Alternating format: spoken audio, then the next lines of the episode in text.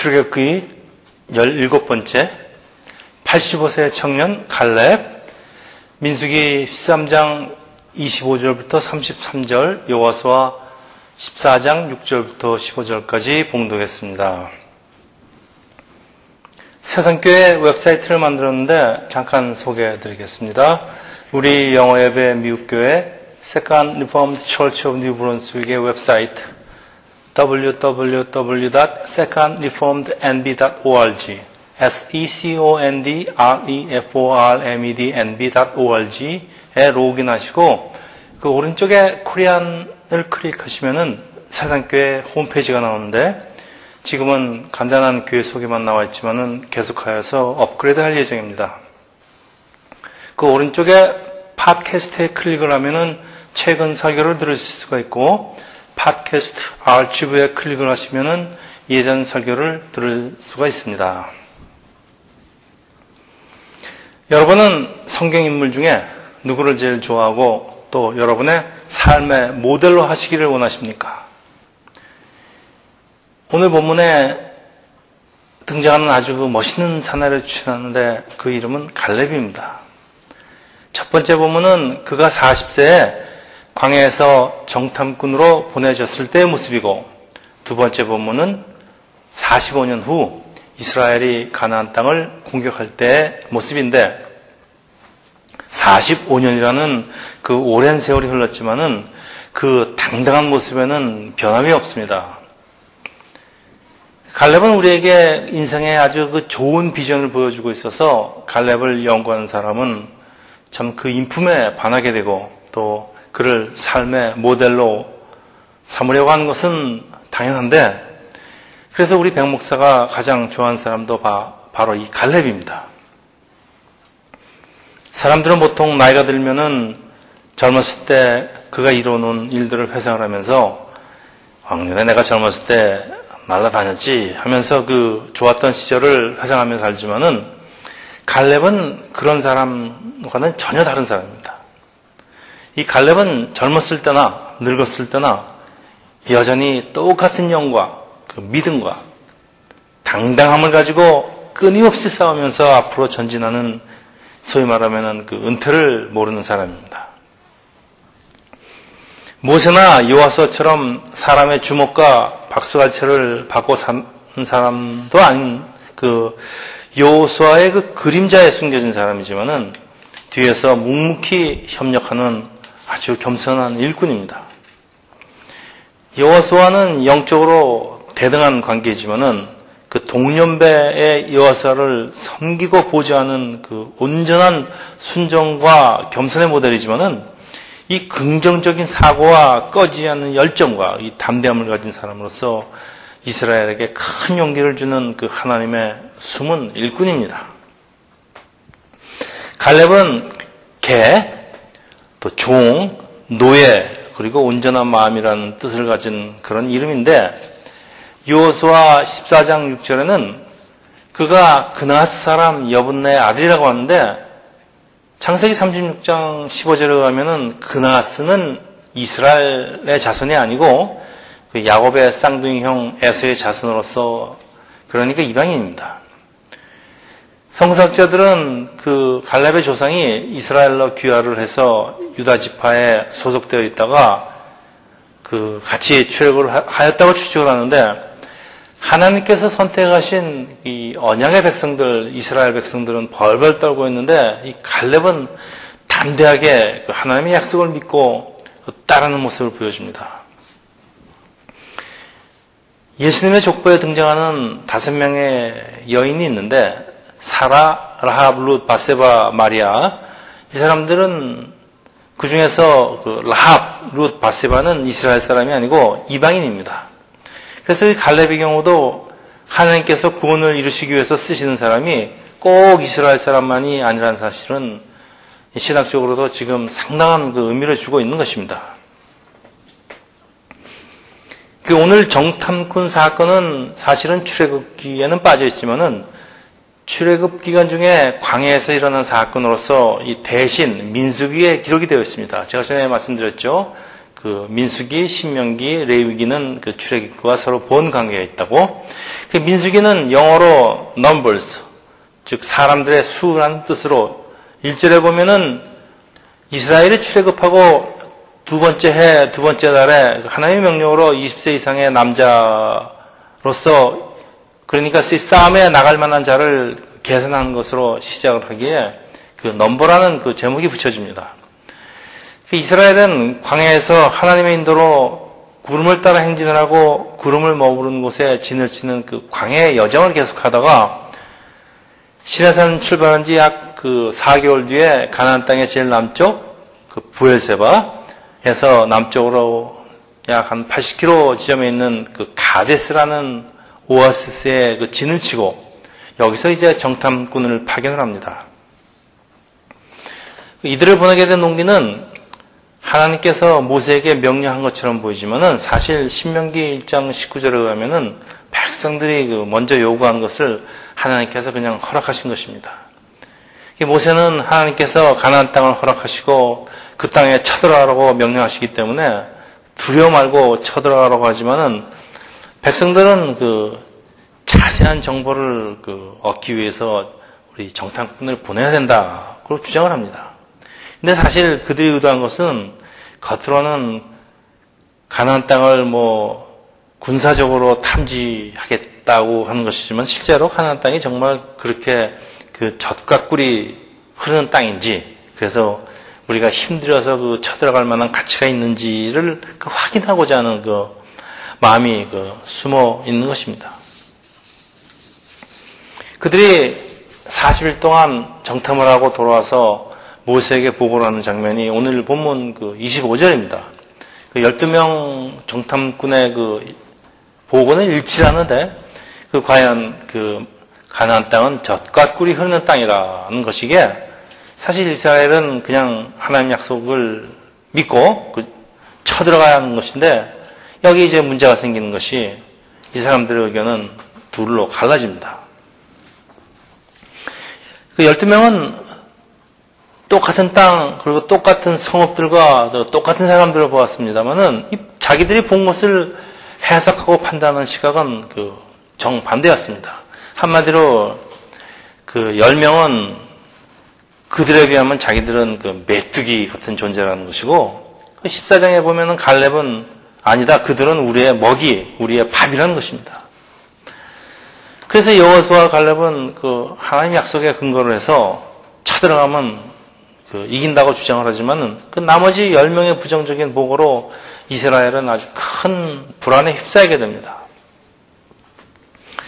여기 우리가 주목할 사항이 있는데 그 다수결 원칙에 따라서 그 사람들은 그 민주주의적인 그 최선의 결정을 한 것 같지만은 결과는 그 하나님 뜻과 정면으로 그 어긋나는 그 최악의 결과를 초기하는 것으로서 여기서 우리가 배우는 교훈은 많은 사람들이 생각이라고 다 올바른 것은 아니라는 것입니다. 특히 그 믿음에 관한 그 진리가 항상 다수에 있는 것이 아니라는 것은 그 하나님의 선택과 하나님의 그 약속을 신뢰하는 자는 항상 그 소수라는 것은 이런 것을 잘 말해주고 있습니다. 그래서 이 민주주의 제도 아래서 그 다수결 결정이 항상 올바를 수는 없는 것이고 또 많은 사람이 가는 길이라고 올바른 길이 아닌 것입니다. 그래서 예수께서도 이런 말씀하시죠. 그 마태복음 7장 13절에 보면은 제가 읽겠습니다. 좁은 문으로 들어가라. 멸망으로 인도하는 문은 크고 그 길이 넓어 그리로 들어가는 자는 많고 생명으로 인도하는 문은 좁고 길이 협착하여 찾는 자가 적음이라. 이건 농담인데 그 사람들이 많이, 곳, 많이 모이는 곳에 절대 가지 않는 사람들도 있습니다. 그래서 대다수가 들어가는 분이 멸망으로 가는 길이라는 말씀은 여기에도 정확히 적용이 되는 것이 이스라엘은 그 10명의 그 부정적인 말에 선동이 되어서 이 가나안 정복 전쟁을 포기하는데 그 결과는 우리 잘 알다시피 이 가나안 땅으로 행진은 그냥 무지 무기한으로 연기되고 40년간 그 광야를 또 돌아다니다가 여호수와 갈렙을 제한 그 출애굽한 이스라엘 일세는 아무나 가나안 땅으로 들어가지 못하게 합니다. 이렇게 정탐꾼 사건은 이 금송아지 사건과 함께 이스라엘이 광야에서 하나님께 저지르는 그 가장 큰 불신앙의 상징이 되는 것입니다. 그래서 그 13절, 13장 20절에 보면은 모세는 정탐꾼을 보내면서 담대하라고 하는데 이것은 모든 일을 그 하나님의 눈으로, 하나님의 약속을 믿고 그런 눈으로 보라는 부탁이지만은 그리고 그 하나님 말씀에 근거로 해서 백성들에게 그 용기를 주는 그 보고를 하라는 그런 부탁이지만은 그 열명의 정탐꾼들은 그곳에는 그 거인적인 안악자손이 살고 있다고 벌벌 떱니다. 이 안악자손은 오늘 본문에 그 네피림의 후손이라고 되어 있지만은 뭐 네피림의 후손은 아니더라도 그 다윗의 물매 맞아 죽은 블레셋 장수 골리앗도 그 안악자손으로서 키가 뭐 6큐빅스 한 3m 된다고 하니까 네피림처럼 거대한 체구를 가진 거인인 것은 사실입니다. 그러나 그 여호수아 그 2장 9절 그 여리고성 주민 그 기생 라합의 말에 의하면은 홍해와 요단강을 걸어서 건너게 한 이스라엘의 하나님을 심히 두려워하면서 이스라엘이 쳐들어올까봐 그 감담이 녹은 것은 그 바로 자기들이라고 하는 것인데 그냥 쳐들어가기만 하면 승리할 수 있는 전쟁을 먼저 주눅이 들어서 포기한 것은 열 명의 정탐꾼과 그 말에 현혹된 그 이스라엘입니다. 그 33절 우리가 스스로 보기에도 메뚜기 같으니 안악자손이 보기에도 그럴 것이다. 세상에 이런 말이 어디 있습니까? 그 아마도 하나님을 방해하려는 사람 말까 옆에서 듣고 있다가 그래 맞다 내가 바로 메뚜기다 하면서 박수를 칠 것입니다. 그러니까 자신을 메뚜기에 비교하는 사람을 하나님이 어찌하시겠습니까? 그래서 40년이 광야에서 그냥 흘러가면서 그 출애굽한 일세들은 정말 메뚜기처럼 하나씩 하나씩 죽어가는 것입니다. 오늘 두 번째 본문은 45년 후 광야의 방향을 끝내고 출애굽 2세들이 그 모세의 후계자 여수아를 총사령관으로 하여서 가나안 땅을 하나씩 정포할 때입니다.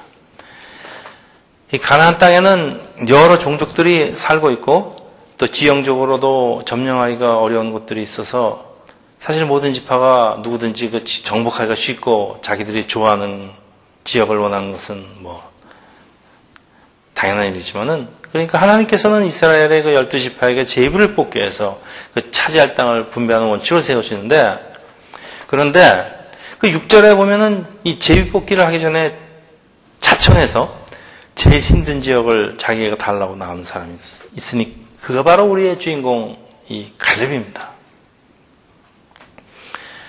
7절에서 12절은 85세 할아버지 갈렙의 발언인데 정말 우리에게 많은 감동을 주는 것입니다. 가난 땅으로 살아 들어온 그 출애굽 일세는 총사령관 여호수아를 제외하면 갈렙뿐인데 그러니까 갈렙은 이스라엘의 그 제일 연장자로서 이런 분한테는 특별한 그 존경의 표시로 원하는 땅을 먼저 선택하게 하는 것은 그 너무나 당연한 일인데 오히려 갈렙은 제비 뽑지 않고 헤브론 산지를 자기에게 달라고 요청하는 것이 우리 오늘 같이 부른 복음성과 이 산지를 내게 주셔서 그 내용입니다. 헤브론은 예루살렘에서 서남쪽으로 30km 지점에 있는 그 차들어가기가 아주 어려운 그 높은 산지일 뿐 아니라 그 12절에 보니까 그곳에는 거인 족속인 아낙 사람이 살고 있고 성업은 크고 견고하기 때문이라는 그 이유가 어렵기 때문에 자기가 하겠다는 겁니다. 그러니까 85세 이 기득권을 가진 갈렙이 자진해서 이 찬, 이 산지를 쳐들어가겠다고 자청하는 것은 이 사람의 이 상식을 완전 초월한 것입니다만은 이 갈렙의 생각은 여호와께 하나님께서 함께 하시면 그것이 높은 산지이든 거인적이든 그거 다 상관없다는 것입니다. 정말 그 도대체 그 무엇이 이 85세 된 노인에게 이런 그 담력과 그 용기를 주는 것일까요? 우리 본문을 같이 살펴보면서 우리 그 답을 찾아보겠습니다. 첫째로 이 본문에 몇 가지 중요한 단어와 그 과정을 유의할 필요가 있습니다. 7절에 보면은 내가 성실한 마음으로 모세에게 보고하였고 또 8절에 내 하나님 여호와께 충성하였으므로 자 갈렙이 성실한 마음을 가지고 여호와께 충성하니까 9절 하나님의 종 모세가 맹세해 가로되 내 발로 밟는 땅은 영원히 너와 네 자손의 기업이 되리라 라고 하나님 이름으로 축복을 하는 것은 하나님 대신 약속을 하는 것입니다. 그러니까 10절은 갈렙의 신앙 고백입니다. 제가 읽겠습니다. 광야에서 방황한 45년 나의 삶을 보고 가시고 내 나이 85세이지만은 모세가 나를 보내던 날과 같이 오늘도 내가 여전히 강건하니 내 힘이 그때나 지금이나 같아서 싸움에 출입에 감당할 수 있으니 아무리 노익장이라도 40세 청년의 힘과 80세 노인의 힘이 어찌 같을 수가 있겠습니까? 그렇지만은 그때의 마음이나 지금의 마음이 똑같다는 뜻으로 이렇게 마음이 젊으면은 비록 힘이 다소 달려도 능히 감당할 수 있는 그 용기와 담력이 생긴다는 그런 말씀입니다. 우리 12절은 같이 읽겠습니다. 그날에 여호와께서 말씀하신 이 산지를 지금 내게 주소서. 당신도 그날에 들으셨거니와 그것에는 안악 사람이 있고 그 성읍들은 크고 견고할지라도 여호와께서 나와 함께 하시면 내가 여호와께서 말씀하신 대로 그들을 쫓아내리이다. 참 얼마나 담대한지 참 정말 멋있는 할아버지 아닙니까? 그래서 이런 이 담대함의 결과가 14절입니다. 헤브론이 그니스 사람 여분네 아들 갈렙의 기업이 되어 오늘까지 이르렀으니. 그리고 그 결과의 원인은 이는 그가 이스라엘의 하나님 여호와를 온전히 쫓았습니다. 자, 갈렙의 용기와 담력은 그냥 생긴 것이 아니라 하나님을 온전히 신뢰하고 쫓았기 때문이라고 오늘 본문 분명히 밝히고 있는 것입니다. 둘째로 갈렙은 꿈을 간직하고 있었기 때문입니다. 민수기 13장 21절부터 갈렙은 헤브론을 정탐하고 그곳에 거인족이 살고 있는 것을 알았지만은 내가 꼭 이것을 가지겠다는 꿈을 지난 45년 동안 간직하고 있었습니다. 아마도 지난 45년을 기도했을 것입니다. 하나님 아버지, 이 산지를 내려주셔서. 그러게 갈렙은 여호수에게 이 산지를 달라는 말을 주저없이 할 수가 있었을 것입니다. 그 이처럼 우리가 꿈을 갖는다는 것은 우리의 삶을 결정한다고 해도 과언이 아닐 것입니다. 시편 82편 10절에 하나님께서 내 입을 넓게 열라 내가 채우려고 하십니다. 입을 넓게 열라는 말씀은 큰 꿈을 가지라는 뜻으로 그 시시하게 나 혼자 잘 먹고 잘 살겠다는 그런 정말 시시껍질한 꿈 말고 하나님의 영광을 드러내고 그리고도 또 세상에 도움이 되고 정말 그런 그런 아름다운 그런 큰 꿈입니다. 젊으신 분들은 갈렙이 하나님 안에 가졌던 이런 꿈을 가지시기를 축원합니다. 그리고 나이 드신 분들 우리가 젊었을 때 가졌던 꿈, 그러나 이제는 세월과 같이 사라져가는 꿈을 놓고 기도하시기 바랍니다. 이제부터. 더라도 그 꿈을 이룰 수 있도록. 그리고 이런 꿈은 하루아침에 이루어지는 것이 아닌 것이 갈렙은 40년을 기다렸습니다. 여러분, 절대 포기하지 마시기 바랍니다. 그리고 무엇보다 중요한 것은 기도입니다. 이런 꿈은 너무 크기 때문에 어찌 보면은 참 비현실적으로 보일런지도 모르는 것이 생각하면은 아무리 생각해도 내 힘으로 할 수 있을 것 같지 않기 때문에 그러니까 하나님을 더 의지할 수밖에 없습니다. 그 우리 힘으로 감당할 수 없는 그런 큰 꿈일수록 우리는 더 열심히 기도하게 됩니다. 그리고 기도 없이는 이런 꿈을 이룰 수는 없는 것입니다.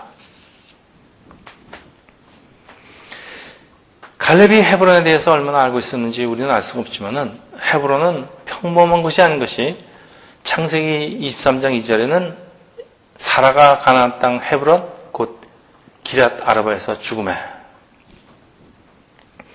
이스라엘의 조상 아브라함, 이삭, 야곱은 그들이 가나안 땅에 사는 동안에 대부분을 이곳에서 살았고 그 근처에는 그들이 묻힌 그 막벨라 굴이 있어서 그러니까 헤브론은 요즘 말로 하면은 조상들이 묻힌 선산이 있는 곳으로서 이스라엘에게는 아주 중요한 곳입니다.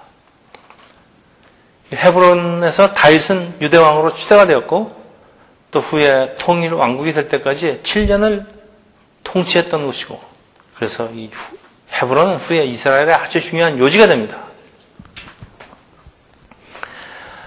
이제 말씀을 정리하는데 갈렙이 가진 그 청년의 정신은 이 청년의 영혼 젊은 사람이라고 모두 다 가지는 것이 아닌 것이 세상에는 청년이지만은 늙은 할아버지의 영을 가진 사람들이 많이 있는데 오늘 그 열매의 정탐꾼들이 바로 그런 사람들입니다.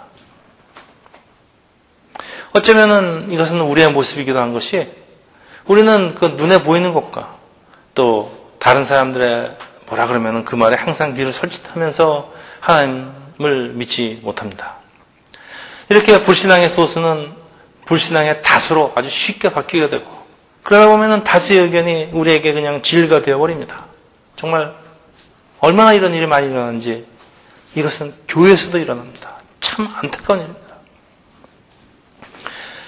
하나님께서 이스라엘 백성에게 주기로 약속한 가나안 땅은 젖과 꿀이 흐르는 땅으로 비록 강한 원주민이 있긴 하지만 그 땅은 하나님의 약속의 땅이요 하나님의 크신 은혜요 축복의 땅인 것입니다.